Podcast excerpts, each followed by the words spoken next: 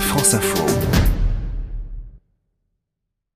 Bonjour Gérald. Bonjour à tous. Le 8 mai, c'est comment ailleurs C'est comment en Allemagne, qui a donc capitulé euh, ce jour-là en 1945 euh, On va voir que ce n'est pas simple. hein. Oui, en Allemagne, le 8 mai n'est pas férié, ce n'est pas du tout comme en France. Malgré tout, il signifie quelque chose. Pendant longtemps, cette date a été une date honteuse, celle de la capitulation. Et puis, en 1985, le président allemand, Richard von Weizsäcker, a prononcé un discours à l'occasion des 40 ans de la fin de la guerre. Et là, il a déclaré que le 8 mai fut un jour de libération, libération de la tyrannie nazie et de la guerre. Donc avant 1985, cette notion de libération n'existait pas du tout. Alors si dans l'ex-RDA, l'Allemagne de l'Est communiste, le 8 mai a été célébré pendant les années 50 et 60 comme le jour de la libération du peuple allemand du fascisme hitlérien, c'est une manière pour le régime est-allemand de consolider le mythe fondateur antifasciste de la RDA. Et d'ailleurs, aujourd'hui, dans plusieurs lenders de l'ex-RDA, le 8 mai figure sur le calendrier des fêtes commémoratives. Et ailleurs en Allemagne? Alors, le land de Berlin, celui de Hambourg en ont discuté il y a quelques années à l'occasion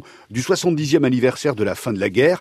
À l'époque, la gauche était plutôt favorable à l'officialisation d'une journée du souvenir, mais pas la CDU.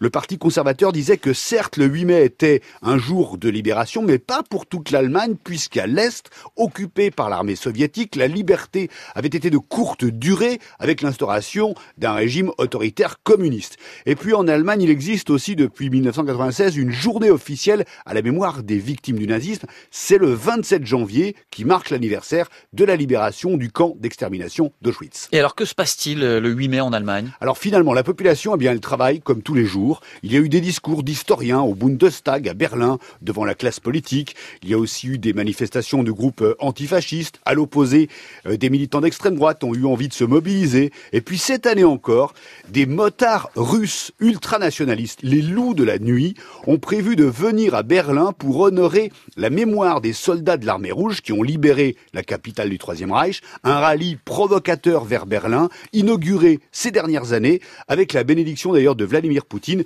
dont ils sont très très proches. Gérald Roux tous les jours dans le 12-14 de France Info.